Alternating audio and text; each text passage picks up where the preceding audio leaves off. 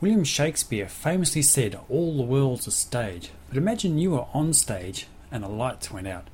Behind every stage production, there's an army of people and equipment making sure the show goes well. Unseen, they toil away, ensuring the lights are on, the props are in place, and during the breaks, the snacks are delivered. This thought occurred to me the other day, walking down a crowded mall, having interviewed Robert Rapier. Robert is engineering director for Accsys Technologies in the US an expert in oil energy and its alternatives. Around me the shoppers, quite oblivious to the hidden stagehand oil. Not just the cars, fuel, and lubricants that brought them here, but less obvious things like the plastic bags and other products, the paints, and the vinyl floors. Their breakfast foods grown using fertilizer derived from oil. Even their cosmetics. A vast proportion of our modern material wealth rests on oil, and it seems impossible to imagine a world without it. And yet, while oil is not going to disappear anytime soon, that is what we must start thinking about, because the world's supply of oil is not infinite, and our ability to produce it cannot grow indefinitely. I'm Rod Taylor, and I'm interviewing Robert Rapier for the Fuzzy Logic Science Show on Radio 2XX in Canberra. And this interview is available from Fuzzy Logic on 2xx.podbean.com. Robert writes for the Oil Drum at www.theoildrum.com, and you can find his blog at i-r-squared.blogspot.com. Uh, I spent the first seven years of my career working in the chemical industry making butanol. Um, I spent two years overseas in Germany on that with that job. I came back to the U.S., went to work for the oil industry, I joined ConocoPhillips, and I joined them working on gas to liquids, and that's uh, taking natural gas, converting it into syngas, and then uh, subsequently converting it into diesel with the Fischer-Tropsch reaction. And I did that for a couple of years. I uh, moved into a ConocoPhillips refinery in Montana, and I worked there for three years, and then I went over to the North Sea to Aberdeen, Scotland, and I was a process engineering team leader. I had a group of engineers, and we executed projects in the North Sea there. Worked there for a year, and I got a call from one of the guys that I used to work with uh, early in my career. He'd just been named CEO of a company called Accsys Technologies, and he asked me if I'd uh, like to come work for him. And at the time, I said no because I was on an expatriate assignment that would be very difficult to uh, to get myself out of. Uh, but the more he talked, the more interesting the job sounded. And what the work is, um, they've invented a process that can take a fast-growing wood, like a softwood like pine, and turn it into something that's superior to tropical hardwoods in performance. And the, the technology is, is very old. It's called wood acetylation, but nobody has ever been able to make a commercial go of it. Uh, we've got some patented technology where we've actually made a we're making a, a commercial product now in the Netherlands. Um, what interests me most about this is, uh, you know, it's got the potential for carbon sequestration, and I'll give you an example of, of uh, how that is. The wood is so strong and so durable; it doesn't absorb water, so it doesn't shrink and swell. Insects can't digest it very easily so the Dutch government has taken this wood and is actually making a pair of uh, heavy traffic bridges out of it. So instead of using steel, and of course it takes a lot of energy to make steel, so we're taking this wood that takes some energy to make it, but less so than steel. But then instead of having steel in that bridge for 50 or 100 years, you've got this wood there. So you've sequestered carbon away. So to the extent that the wood can be used as a steel or aluminum application in, say, window frames or a, uh, a, a substitute for PVC, you know, there, there are applications there where you can actually sequester carbon away and at the same time use a product that takes a lot less energy to produce. And so I'm the engineering director for that company. Uh, we're the, the U.S. base is here in Dallas, which is where I'm at now and uh, the, our first our first factory is in the Netherlands in Arnhem. The second one is being built in uh, China, Nanjing, and the third one is going to go in the Middle East. And the only thing that's slowing us down right now is I can't hire engineers fast enough. Wow, so that's amazing. Returning to constructing things like bridges out of timber, that's That's really amazing. We have a very uh, some very historical bridges made out of timber here in Australia, but I don't think we've been using timber for a long time. Is it uh, which particular kind of pine? Is it Pinus radiata? Yes, what? yes. That's there, there's multiple species that we can make this wood out of, uh, but but radiata pine is the most common species that we use. Um, you know, I've had inquiries about eucalyptus, and uh, you know we've got some some data on that. Uh, we've we've got data on beech. Uh, there there are a lot of species that are easy to acetylate, and some that are not so easy to acetylate. And I, just to point out what acetylation is, an acetyl molecule is is vinegar essentially. It's acetic acid. It's an it's mm-hmm. an acetyl, mm-hmm. and wood naturally has these already. What we're doing is just bumping up the the amount. A wood may naturally contain about two percent, and we're knocking that up to about twenty percent. And we do that by knocking off the hydroxyl groups in the wood. Hydroxyl groups are like think of two thirds of a water molecule. That that causes wood to absorb water the hydroxyl groups attract water, and that causes wood to shrink and swell. And by knocking those off and replacing them with acetyl groups, we eliminate the shrinkage and swellage, and uh, the wood is extremely durable. We've, we've seen some come out of 10 years in a, in a canal lining in the Netherlands, and it's still just solid as solid as it was the day it went in. So, so when you say you're looking for engineers, is that on the construction side, or is that on the acetylation process, or chemical engineers? What kind of engineers are you referring to there? We've been hiring a lot of chemical engineers lately, and uh, there's a there's a real uh, demand for chemical engineers in the U.S. and and well e- everywhere. When I was in the North Sea, the oil industry, you couldn't find chemical engineers. It was, it was just very very difficult. Um, this is uh, one of the problems in the oil industry is a is a personnel issue where they actually can't get the people in to do the projects. Uh, we've had to delay projects simply because there's nobody to do them, and uh, there just aren't enough chemical engineers. And looking forward, um, I know in the oil industry we're very conscious of the fact that the average age of the oil industry is uh, is somewhere in the 50s, and these guys are going to be retiring soon, and we don't have people in the pipeline to replace them right now. So what's the process? Do you get a, a log and you cut it and then put in a vat or something? How do you get the? How do you actually yeah, physically uh, do the acetylation? Basically, we, we take wood that's been uh, that's already been cut, and we put it in a reactor, and we use some some temperature, some pressure, not not extreme, um, and and we have a process there where we react it for a certain amount of time, and uh, the, the heat management aspect of this is very important because this is an exothermic reaction. It's very easy to burn the wood. Um, there's there's a lot of little tricky things that uh, have kept this ever from being commercialized before. A lot of interest in it. Um, a lot of a lot of companies have, have tried to commercialize, um, and it's it's it's it's just difficult. Well, cost wise, how does it compete with traditional materials like oil and aluminium and so on, other steels? Well, that's the and that's the reason it's taken such a long time to commercialize because it is costly to produce. Um, if you compare it to like an untreated radiata pine, it's uh, maybe three times the cost. So if you're comparing wood to wood and you're trying to, you know, you, you go to your you go to your lumber store and they've got uh, this wood next to a, a, a untreated radiata pine, you know, a lot of people will just go for the cheaper wood. But if you if you think about it in terms of uh, you know the the durability of it, the uh, the fact that since it won't shrink and swell, you can put a coat of paint on there and it will stay on there for years and years and years, where the untreated wood won't. Um, so that's cost wise. Now, I've been asked recently, how does it compare to the to the steel that would have been used in the bridge in the Netherlands? And that I'm not sure. I'm, I'm not sure how how that goes cost cost to cost. Um, that's that's something I need to find out because I I have been asked that question before. Um, you know, if I'm if we're going to start building bridges out of wood instead of steel, is it going to be cheaper? It, it will be obviously more environmentally friendly, but will it be cheaper? I'm I'm not sure.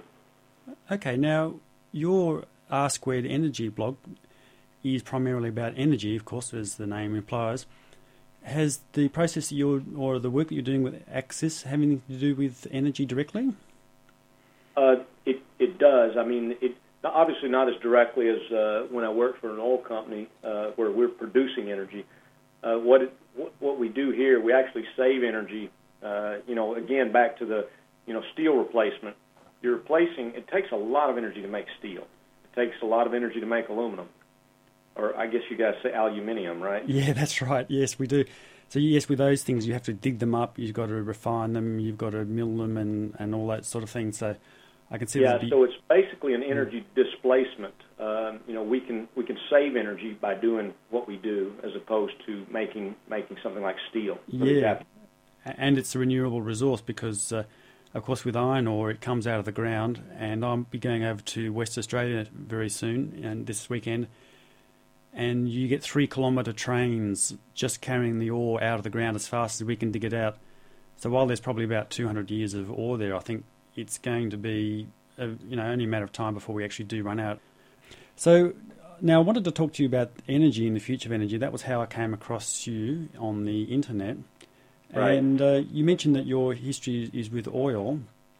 So just a basic question, what is oil really? It might sound like an obvious question, but I suspect it's a bit more interesting than that.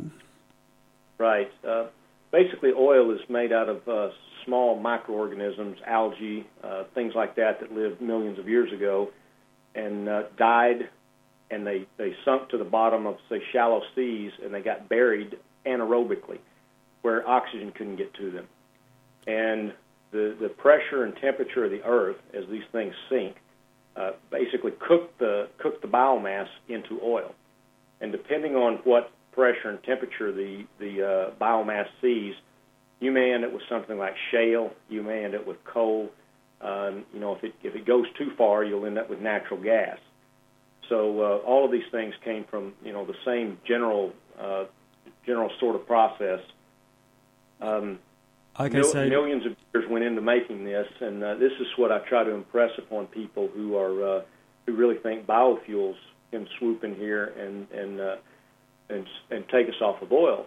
You know, nature did all the heavy lifting on oil. Nature, uh, you know, the earth was the pressure cooker. It provided the heat, and we're trying to speed that up. And on a on a year by year basis, and you know, we make a lot of corn ethanol in the U.S. We've got mandates to do that, but um, you know, the the energy inputs that go into doing that are very high. And if people try to extrapolate that out to the amount of oil that we use, there's there's no way we could possibly displace you know more than a fraction of our oil usage with with any combination of biofuels. Okay, you know, I want to get on to biofuels a little bit later, but uh, I've got a few more questions about oil first.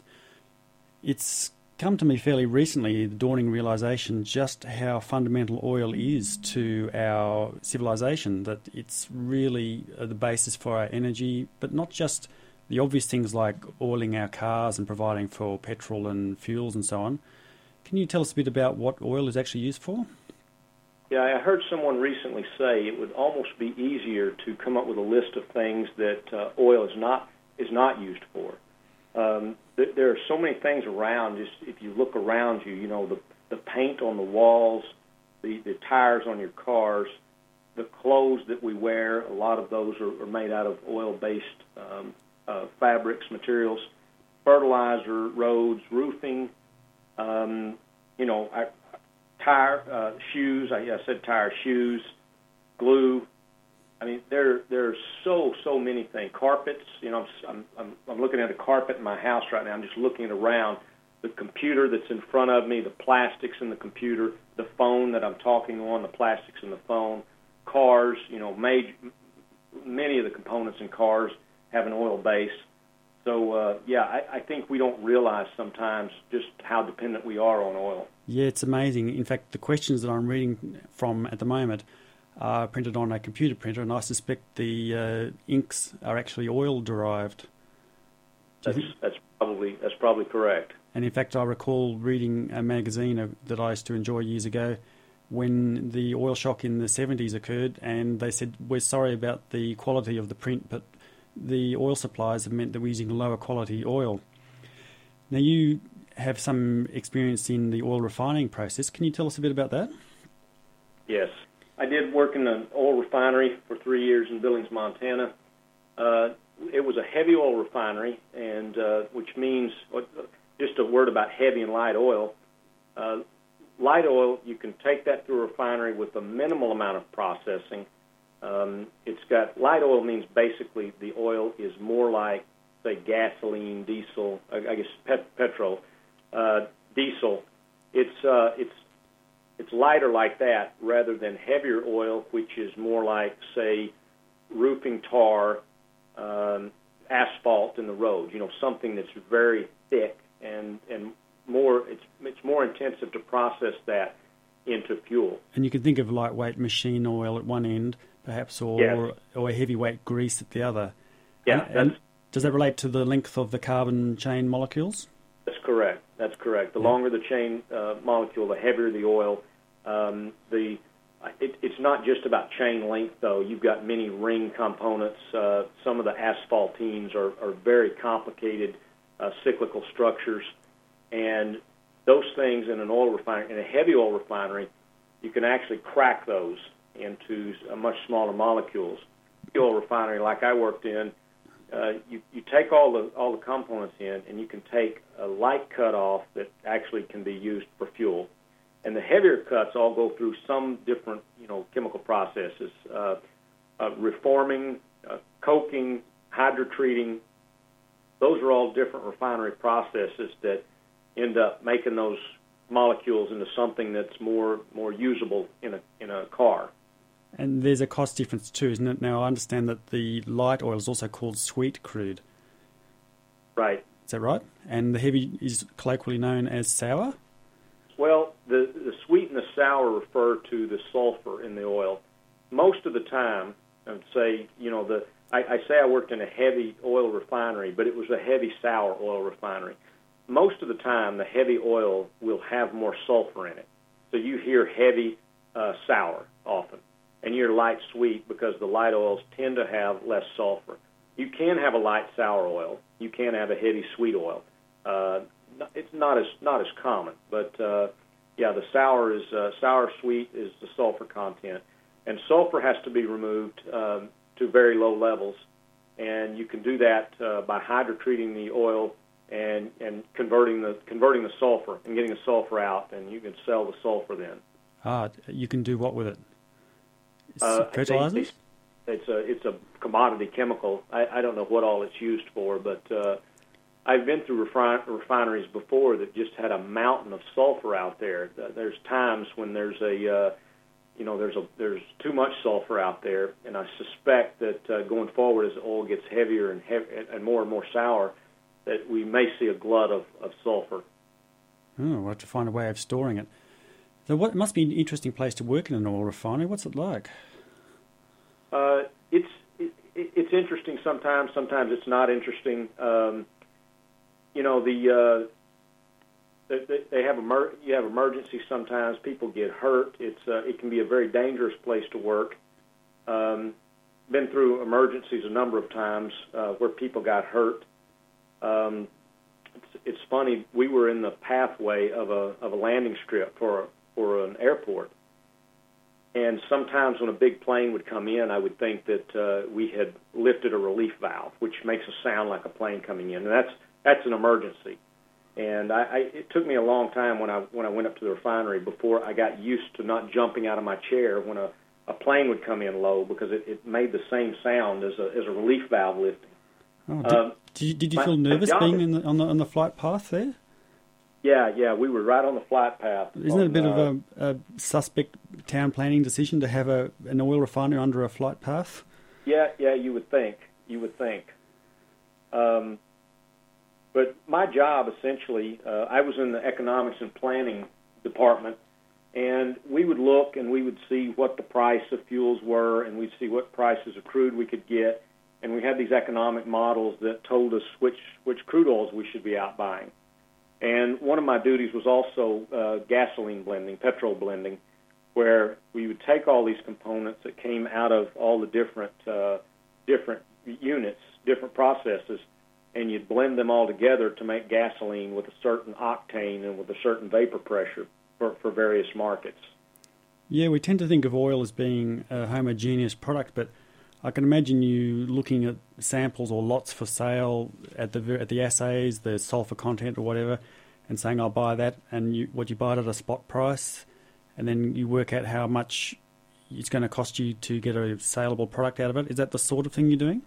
Well, right. But what's really important is the assay. You've got an assay, and what the assay tells you is uh, what various cuts you would get if you went and you uh, you distilled this oil. And your heavy oil is going to give you a lot more of those very heavy cuts. Your lighter oil is going to give you the petrol, the diesel as more predominant cuts. And so they're more expensive. They require less processing to get those cuts.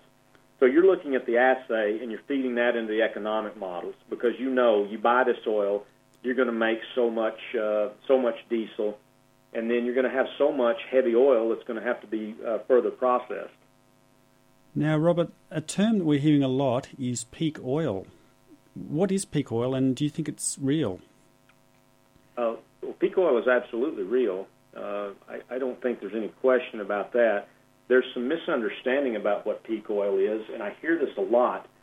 Um, you know, some people some people say, you know, we've used a trillion barrels of oil, and there's still a trillion, two trillion, three trillion. Pick your number, and they say, therefore, we're not at peak oil. Peak oil is about extraction rates. You know, it doesn't matter if the entire world is uh, full of oil, and which which I don't believe it is, but uh, even if it was, it matters how fast you can get that oil out.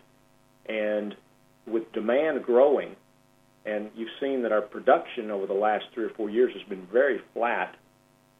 It's led to a lot of people to believe that peak oil is upon us right now. And so, peak oil would mean after you after you pass the peak, every year after that, you're going to never produce more than you produced in that peak year. Now we've seen this happen in in the United States. The United States has peaked. Um, the UK has peaked. Mexico has peaked. All of these countries have seen their oil production rise to some level and then start to fall. In the U.S., we first saw it in Texas, uh, you know, major oil producer in Texas. And when people forecast a, an oil peak in Texas, uh, you know, people were incredulous that that could happen. And you know, we oil production now has fallen in Texas since the early 70s. There will be a time when this happens, uh, you know, in the world as a whole, and it's potentially a, a very, uh, very serious situation if you if we go back to all the things that we depend on for oil and uh, if if if you look at what's happened over the past year with oil prices, I think that's just a prelude to what we're going to see when oil production peaks. Now, I don't believe we're at peak oil today, but I think we're pretty close. I think we're I, I tell people I think there's a 90% probability that we peak within five years. And I say that based on just knowing a little bit about what the various countries are, are producing, um, knowing uh, you know how how production has responded over the past you know three or four years to the price signals. It hasn't really come up like you would think it would. You know when price has uh, gone up, you know quadrupled and, and quintupled in the last you know seven eight years. It's grown a little bit during that time, but from 2005 it's been relatively flat. I think we can grow production a little bit more but uh, there's also a term that I, I coined a couple of years ago, and I call it peak lite. And I, I coined this term because a lot of people were very focused on the actual peaking of oil, and I said the peaking may not even it may not be the uh, the seminal event. What's going to happen is demand is clearly growing faster than supply has been growing, and as that happens, the price is going to be forced up, and you will see people start to get priced out of the market and this will start to look like peak oil. It'll start to it, it will it will have the same symptoms as peak oil, where you know when when oil peaks and it starts down the uh, production curve, you know there, there's a lot of people that are going to want oil that can no longer get it, and they're going to be priced right out of the marketplace. This this has been happening the last year as uh, as oil ran up. Now, I do think that a lot of the run up was speculation based, and uh, I think it ran up more than it should have. But um, I, I do think there's an underlying, you know, since 2002, I, I felt like there's an underlying basis for oil prices going higher in the long term. And if you ask me if oil prices will be higher in five years than they are now, I, there's been no time in the last five years that I've thought that question is that they'd be lower five years from now. I, I, I still see them going much higher. Yeah, I imagine actually there's two ways of looking at peak oil. One is the ability of the world to produce oil, and the other one is the collision of oil supply with oil demand. And I suspect what you're talking about there is is the latter one. It's where peak oil light is when supply can't keep up with demand, even if there is still supply to be had. This is a podcast of the Fuzzy Logic Science Show from Radio 2XX in Canberra, and you're listening to Robert Rapier being interviewed by Rod Taylor. Now, some people would say perhaps that the current oil deficit or the peaking is due to lack of investment and exploration and refining and so on. Is that any truth in that, do you think? Uh, I, don't think uh, the refining piece is, um, is, is such a big deal. I, I, I don't. But there is in the world. I think there's excess refining capacity. There is there is some truth that there's not been as much investment maybe uh, in the in the oil extraction piece as uh, I, I know that when I worked in the oil industry, we did economics based on, say, you know, thirty, forty dollar oil. That's what we thought oil was going to be. That's not what I thought oil was going to be, but that was the position of the company. And I know that's like the Exxon Mobil's and, and the Shells. They do projects based on a very conservative price for oil. Well, of course, if you're if you're guessing oil is going to be thirty dollars, you're not going to invest nearly as much as if oh, you know oil is going to be a hundred dollars. So had we invested with the knowledge, we probably would be producing, you know, a few million barrels of oil more now, uh, which would also exacerbate how quickly we decline whenever actual production starts to decline. Right. Well, a very topical issue in the US right now is the availability of oil off the coast and in Alaska. How much oil do you think is in there? I think the um, the estimates from the Energy Information Administration, which I think they got those from the U.S. Geological Survey, is something like 18 billion barrels that they think that we could we could go get. That's not a it's not an insignificant amount, but when put in terms of what we actually use, it's uh, you know it's definitely not going to make the United States independent, energy independent. Um, I, I ran the numbers a while back, and I think it could supply it could supply all of our energy usage if, if the numbers are correct on what's offshore, and we continue to produce what we're producing now. It could supply us for you know a few years, three, four years maybe. Well, what, what do you think will happen as oil does decline? Uh, I think I, what's happened in the U.S. It's funny. I, I, I predicted this that the uh, as gasoline prices, petrol prices in the U.S. as they got more and more expensive people would start to drop their objections, uh, their environmental objections to drilling offshore, to drilling in, in Alaska in the in the wildlife refuge, and that's exactly what happened. As as gasoline prices shot up, you know, people demanded that we drill. We we, we must drill. You know, it's uh, you know when that's one of the things about the U.S. You know, we're we're we're conditioned to cheap gasoline, and the politicians promise. I mean, that that's something that's like a, a birthright it seems, for, for Americans. And it's one thing that really uh, is detrimental to our energy policy is that um, the people want cheap fuel, and the politicians will promise them cheap fuel. And when fuel is not cheap, the politicians will turn their attention to the oil companies and and say, you know, we just need to tax these guys more because they're just ripping people off, and they don't understand that uh, you know it's a, it's supply demand issues. Companies don't set oil prices. That's set on the world market and is set by supply demand. Now, OPEC certainly can impact oil prices to the extent they still have some spare capacity, but uh, they don't have nearly the spare capacity they did four or five years ago, which is why oil prices now are so volatile and, and so much higher than they were. You, you mentioned politicians. Would you do you have an opinion on the extent to which oil affects U.S. foreign policy?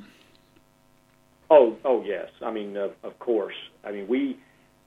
I, do I believe we'd be in Iraq if Iraq didn't have oil? If it wasn't in the center of an oil-producing region? I, absolutely not. Um, you know, there are lots of countries that have you know dictators that uh, you know are, are are suppressing their people, and we're not in there, you know, trying to trying to liberate them. so sure, it's it impacts our foreign policy. Uh, it will probably do so more and more as we start to. Uh, I think as the U.S. starts to go down the uh, down the other side of the depletion curve, I, I don't know what we're going to end up doing. You know, the the politicians are going to be desperate and they're going to be pointing fingers and and people are going to be upset, and I, I don't know I don't know what we're going to do. I I suspect that we'll get to a point where there'll be more and more talk of nationalizing the oil industry. Um, you know, they, they I, I think they they really believe that oil companies have that kind of pricing power, and if you just put put them in the hands of the government, that uh, you know, think we'll be back to happy times and, and cheap fuel. And uh, you know, I don't know of any case in the world where where an oil company's been nationalized or the oil industry's been nationalized and actually produced more oil. I, I, I'm not aware of any. Yeah, well, Robert, the reason I came across you on the internet was because I'm personally very concerned about the future of energy, and as I mentioned earlier, my growing realization of just how central oil is to our civilization. Where where can we go? What's what are our options right now? Well, I, I, people don't like to hear this, and I, I, preach in the U.S. that uh, we have got to get used to doing with less. I mean, that's that's number one. Um, the, the U.S., you know, we we're five percent of the world's population. We consume 25 percent of the world's oil. If we just consume the amount that uh, the average European consumes, you know, we cut our oil consumption here in half. They use half per capita what we use, and it would stretch oil supplies, you know, for quite a quite a bit further. We're, there's there's nothing ready to step in and fill the void right now. Uh, biofuels, you know, the reason biofuels can can uh, compete with oil is because cheap oil underlies every aspect of, of the production of biofuels.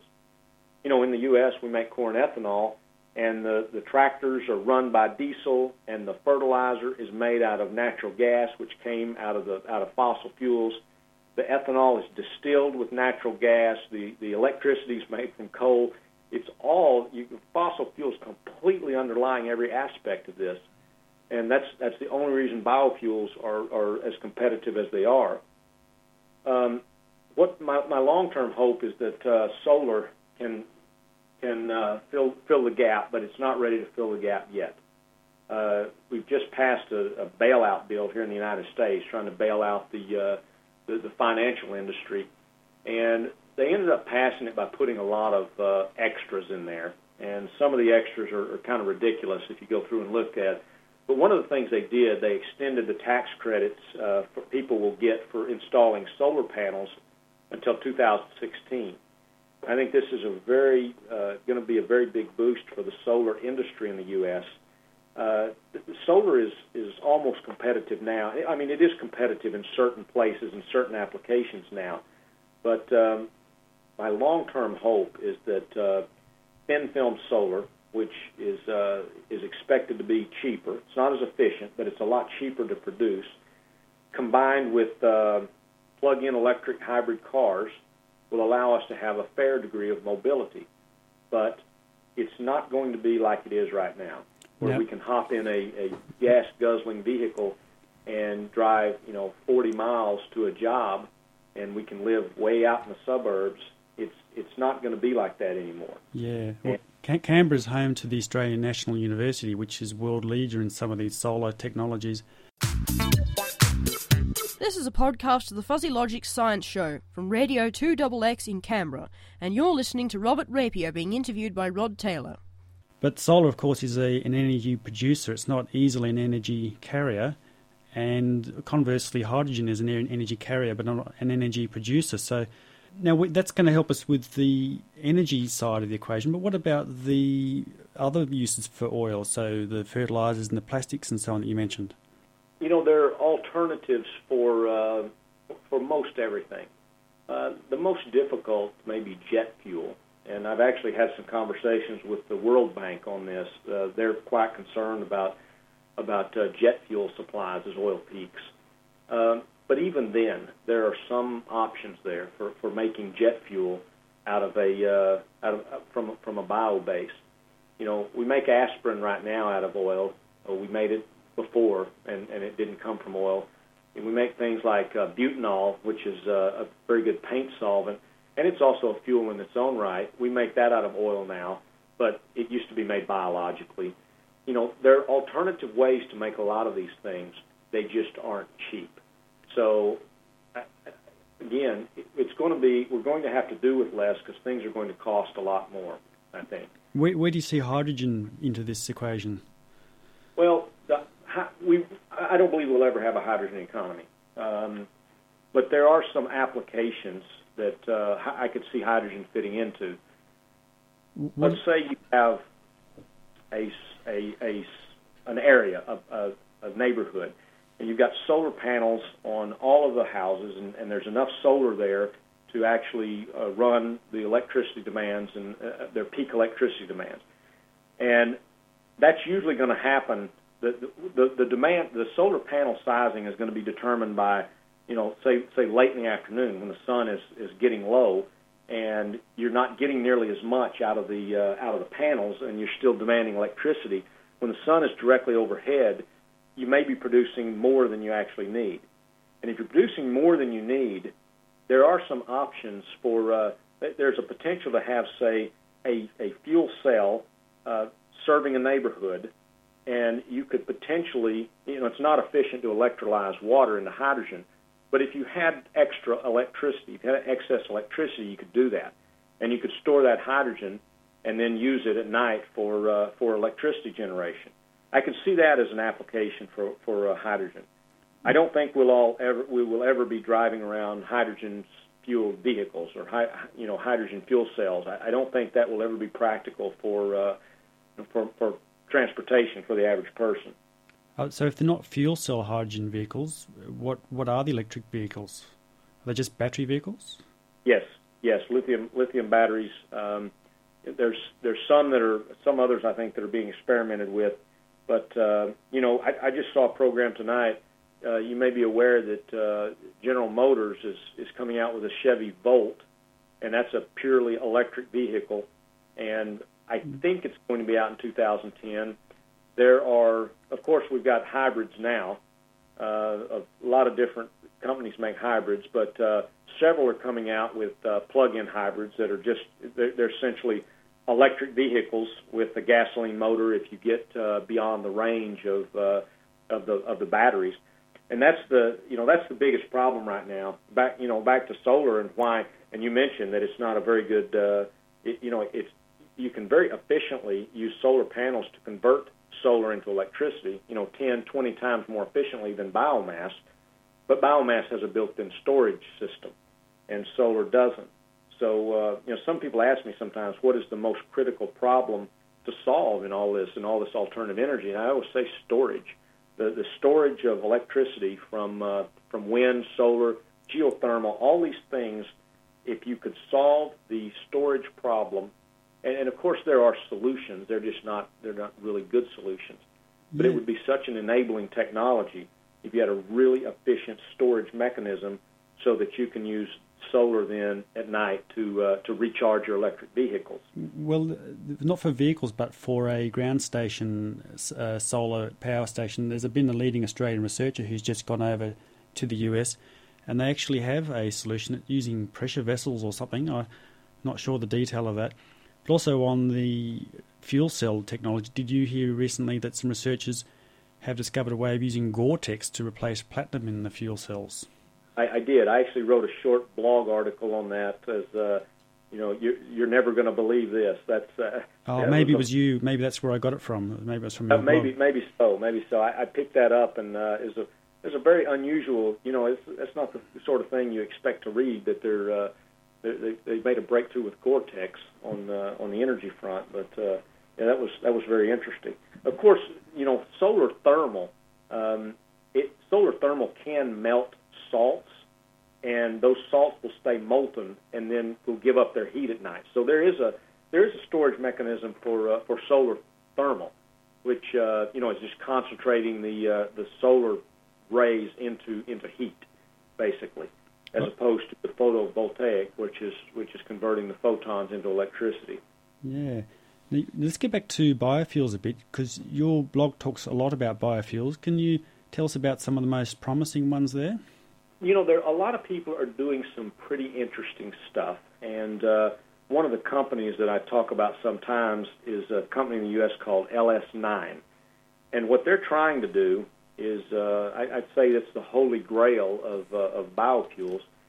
They're trying to take things like, you know, garbage, uh, you know, biomass, and use, uh, use microbes to convert that into oil. And the reason that's a holy grail is that uh, oil floats on water, and most of these biofuels don't and that requires a very, very energy intensive process. I, I've joked before that the ideal bi- uh, biofuel would come from a microbe that can eat garbage, excrete diesel or fuel, and can't live outside the lab. And that's sort of what they're what they're shooting for. And it's not so far fetched when you think about it. Our bodies produce fats and they produce fatty acids and they produce things that if you look at the chemical structure, are not that far removed from from hydrocarbons, from from uh, you know oil. And it's not too hard to imagine that you could tweak the metabolism a little bit and uh, do a little bit of genetic engineering and actually produce microbes that can make oil. And they have done this in the lab, as a matter of fact. You know, they're doing this. Um, some other things that I think are promising in the longer term, I think gasification processes uh, will be I think they have staying power in the long term. Right now, they're too expensive to really be commercially viable. Well, what, what is gasification? Gasification is, uh, you know, in the U.S., we they our politicians have co-opted the definition of gasification. We have we have cellulosic ethanol, which takes the cellulose and we hydrolyze the cellulose to sugars, and we convert that into ethanol. And we have gasification, which takes biomass, which doesn't just contain cellulose. You know, biomass has cellulose, hemicellulose, it has lignin, it has proteins, it has all kinds of things in it that cellulosic a cellulosic process, and these cellulosic processes have been around for 40 years, but these cellulosic processes can't touch all of those. They're only getting to the cellulose. Gasification is the burning of biomass in an oxygen-starved uh, environment, and it makes synthesis gas. And synthesis gas is carbon monoxide and hydrogen. And once you have carbon monoxide and hydrogen, you can make any number of, of chemicals, including diesel from the Fischer-Tropsch reaction. The Fischer-Tropsch reaction is what the Germans used in World War II to make their fuel. They were using the Fischer-Tropsch reaction combined with coal gasification to, to do that. But uh, you can do the same thing with biomass. It's just that biomass is more difficult to handle. The energy density is not very high, and it can make a lot of tars and a lot of undesirable things if it's not if it's not handled correctly. But there are a lot of companies that are that are working on this problem on the biomass gasification. Uh, Choren is one of them. C O H R E N. Um, they've got a plant in Germany. I've been over there and toured that plant, and they're probably ahead of everybody when it comes to biomass gasification to to diesel. Yeah. Now I was reading recently about the previous oil energy crisis, which actually was whale oil. And it's very interesting to hear what happens as supply runs out and people go to greater and greater extremes to get the oil or substitutes. And right now, I guess we'll be, or not too far away, we'll be looking at things like shale oil. Do you think that's going to happen? Um, you know, I, it's a funny thing. I, I saw a newspaper headline that said, uh, you know, shale oil is just around the corner for being technically viable. It's it's almost there. And that newspaper headline was from 1906. Mm-hmm. So shale oil. The, the problem with shale oil, and it's it is absolutely true that in the United States we have maybe a trillion barrels worth of shale oil. The problem is it's it's oil that didn't get cooked all the way, and so to finish it, you've got to cook it. And right now, it's not technically viable to cook it without using more than a barrel's worth of oil to get a barrel's worth of shale out. And so if you've got a trillion barrels of shale oil and it's going to cost you a trillion and a half barrels worth of energy to get it out, it's it might as well be on the moon. You're not going to you're not going to get it. It's now, also quite dirty, isn't it? It is. It's very dirty. It's a very dirty process. Um, it's you know similar to the tar sands, the oil sands that are in Canada which that is commercially viable. We we are doing that, but in the process of doing that, there are a lot of environmental issues we're you know we're putting uh, putting these tailings in these ponds up there. You've got ducks coming in and flying in and landing in these ponds and getting covered with oil. And um, the, the problem I have is we just haven't solved the the uh, environmental issues with the tar sands.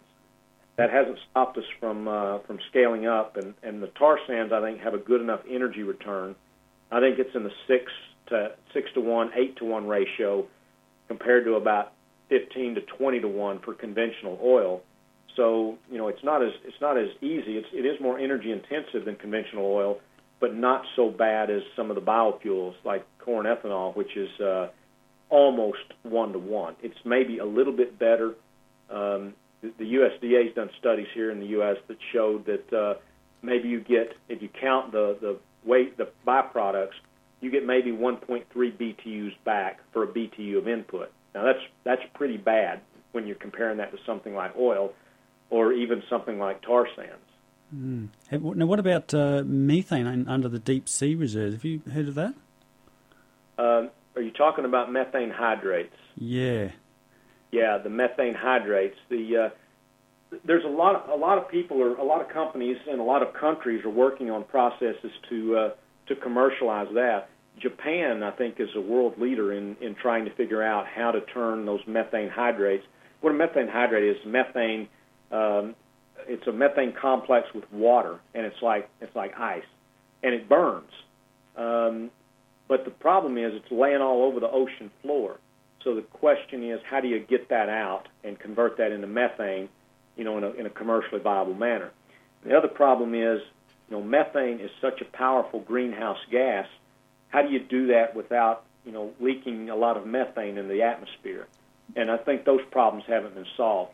But I, I've seen just unbelievable estimates of uh, of the reserves for methane hydrates, like uh, you know tens of trillions of barrels worth of methane hydrates in on the ocean floor. Yeah, when you say they're lying on the ocean floor, do you mean literally, or how would you get them out? Does it mean uh, scraping the sea floor and, and destroying the local ecosystem, or is it drilling or, or pumping or what? Yeah, I, I, I don't know how people have uh, have gone and extracted those, but um, I, th- I think that's it. I think basically you're you're mining the ocean floor, open, like and an open cut mine. I, I, I don't know exactly how they do it. I, I um, but uh, I, I do know they have to go. They have to go down. I mean, if you could process it in situ, if you could process it in place and produce methane, uh, but even then, you know, the methane is spread out. These things are it's scattered out. But then think about burning all of that carbon. I mean, you, not only you you got the potential to leak some of that methane in the atmosphere, but now your your your greenhouse gas emissions are are just going to continue rising as far as as far as you can see. Mm. So uh, I, I hope I hope that we come up with a better solution than, than uh, burning our methane hydrates. Yeah. Now, Robert, something else that's appearing in the news a lot is carbon geosequestration. Do you know anything about that? Uh, a little bit. I mean, there's um, there's there's no real commercially viable way to do it. Um, I often tell people that I think my company has got the first commercially viable method of, of sequestering carbon, and we're not doing it geothermally. We're doing it, you know, above ground. Um, we're, we're we're we're taking carbon out of the atmosphere and stashing away in an application. Now, geothermal sequestration would be like taking emissions off of a coal power plant and putting them back underground or, or using them somehow to, to tie up that carbon. Um, you know, there's there's schemes where they bubble it through uh, through algae and, and create uh, and, and the algae absorb all that all that carbon. Uh, but then the algae are usually burned, and so the carbon ends up in the atmosphere anyway. So, I mean, you could you you could technically you could take and you could sequester the emissions off a coal-fired power plant, but I've read that the estimates are that it would take about half of the power output to do it, and so it's not commercially viable unless the government steps forward and says and, and mandates it and says, uh, regardless of the cost, you're going to have to put these carbon emissions back in the ground. And the problem is China's not going to do that. India's not going to do that. And we've got all these vehicles running around all over the world with no easy way to sequester those emissions. Mm, and politically, it's very strong in Australia because as you probably know, we are a big time coal exporter, and our economy rides on those exports to a very large extent. Now, if you had some or had the ability to pull some political levers, what would you do to see our way out of this mess? I've I've written a lot of articles on the on the politics of this, and it's it's almost futile in the U.S. Um, I think the thing that we really really need to do in the U.S. is uh, raise the price of, of fuels. I mean, the reason we use so much fuel uh, is because it's cheap, and it's, I don't think it's a coincidence that uh, Europeans pay double what we do for fuel, and they use half as much. So, you know, in, in preparation for peak oil, we're going to have to power down. We're going to have to start start using less. We're going to have to start living within our means a little bit more. The only thing that's ever caused us to do that is is price. You know, price talks. In the U.S. here, when when gasoline prices and, and oil prices spiked up so much, people started to buy more fuel efficient vehicles. Mass transit ridership hit record levels here in the U.S. So that's telling you people respond to price. Now, a lot of people say, well, that's a regressive tax and it'll hit the poor the hardest. There are ways to do this. I mean, you could rebate uh, income taxes. You could make this revenue neutral such that, you know, I'm going to make your, your carbon consumption more expensive, but I'm going to rebate you over here on your income. Now, that gives you an incentive then to cut back on your carbon. So uh, I, I think there's no doubt that it would cause us to, to roll back some of our some of our uh, carbon consumption, some of our fossil fuel consumption. If we don't do it, the market's going to do it for us sooner or later, and it would allow us some time to plan. Um, I, I just I don't see us doing it because it's uh, it's politic, political suicide, is what people say uh, it would take very strong political leadership here in the U.S. to, to do something like that, and we tend not to act until you know we've got an emergency. Yeah, well, and, I don't think the U.S. is unique in that regard. I think any the democratic liberal countries around the world suffer the same problem. That the political process doesn't work very well for long-term problems such as this one. Yeah, I think though that Europe has been more forward thinking on the uh, on the, on their carbon emissions. I often use them as a model. You know, they still use a lot relative to you know third world countries, but they use uh, you know about half what the U.S. uses. They've got better mass transit.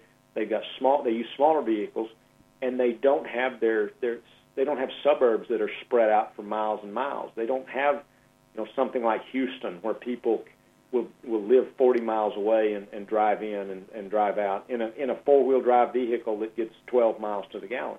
And we do that because we can afford to because it's cheap. And if we made it not cheap, people would stop doing that, and we cut down on our consumption. Yeah, I don't. I think it's hard to or easy to overlook the inverted commas momentum behind the structure of society, cultural attitudes, the layout of our cities, the design of mass transport, and so on that uh, makes it very hard to change these things in the short and even the medium term. Now, Robert, are you optimistic about the future of all of this, or where do you think we're going to be in, say, 10 or 20 years? I'm, I am optimistic, but I'm, I'm also realistic. I think we're going to go through some very tough times. And, you know, when, when oil prices spiked up so much, in the U.S., you know, people who don't make a lot of money were having a tough time paying their mortgages, and they were having a tough time affording fuel. I see that happening more and more going forward, and, and it affecting more and more people. I, I tell my friends and family, you know, expect to pay two or three times what you're paying now for for uh, fuel. You know, expect that, and if you expect that and you cut your consumption back, then uh, you're going to be you're going to be better off when when if and when that does happen. But you know, what do I think is going to happen? I, I think price is going to it's going to be very painful for people, but it, we are going to cut our consumption back. It's going to be hard on the airline industry. It's going to be hard on the on the automo- automobile industry, even as it is now, as oil prices spiked up so much. But I think we'll I think we'll muddle our way through. We'll just have to, especially you know, there'll, there'll be a period of pain. I think there'll be a very difficult period that we'll have to go through. And, you know, I don't have to point out there are people that think that that's absolutely not the case, that we're headed for a, a very serious crash after, after oil production peaks. They'll point out that, you know, world population rose along with oil consumption. And the only way that the world is sustaining, you know, six plus billion people is because of the oil we use. And once we can't use that much oil, the, the world can't sustain that population. I, I, I understand that argument. I understand I understand why they think what they do. I guess I'm just hopeful. I guess I just don't want to believe that it could, uh, you know, that, that it could come to that. Yes, it's pretty scary to think of some of the scenarios that are that are actually possible. What would you do as an individual? What would you recommend? Uh, I would, you know, again, I would think about, you know, what what would you do if you could only get half as much fuel? You know, in the U.S., we had gasoline shortages recently because of the hurricanes that came through, and people came face to face with just how dependent they are on going to the corner station and, and filling up. Um, what, what, how can you can you structure your life in such a way? You know, can you can you ride a bike to the store? Can you get a more fuel efficient vehicle? Can you use mass transit? Um, I've managed to not get a car since uh, since I left Scotland, which was uh, March 1st. I still haven't bought a car yet, and it's been difficult at times. I'm, I'm trying to I'm trying to last as long as I can. Um, I, I have to take cabs. I have to take uh, you know public transit. In the Netherlands, it is much easier than it is here in Dallas because Dallas was not built for uh, uh, for somebody without a car. But you know, I get to the Netherlands, it's a completely different story because our trains can take me everywhere, and then there's the good bus systems, and then I've got bicycles. But uh, I, I would counsel individuals to you know take their own you know energy future into their hands and and do some planning here. Mm-hmm. Um, you know, I don't think I'm going to have to grow my own food, but I do. Um, I you know I try to teach my kids those uh, those skills, those sorts of skills. Um, you know, that's a maybe an extreme doomer viewpoint that uh, you know we we get to the point where you know the food's not showing up at the grocery stores anymore, and people are starving, and we're having to grow our own food. I grew up on a farm, and I, I like to uh, I like to grow things, so I, I I do grow my own food, but I also know that it's it's possible that I may have to grow my own food at some point. So I mean, I think I think gardening is a good skill to have, but uh, you know, the main thing is uh, you know minimize your fossil fuel consumption and you will be, you know, your pocketbook will be better off, and you will probably be better prepared for uh, for when the, the when nature reduces your fossil fuel consumption for you. Uh, right now, you make me feel very guilty for not cycling in. Normally, I do ride into the studio. I should just put a raincoat on and and put up with the rain. It's it's difficult, and that's why people don't do it. It is it is not easy. You know, it's much easier to hop in our car and go down you know, and get and get very very dependent on uh, on on you know transportation, you know, individual transportation. I'm Rod Taylor, and I've been interviewing Robert Rapier for the Fuzzy Logic Science Show on Radio 2XX in Canberra. This interview is available from Fuzzy Logic on 2XX.podbean.com.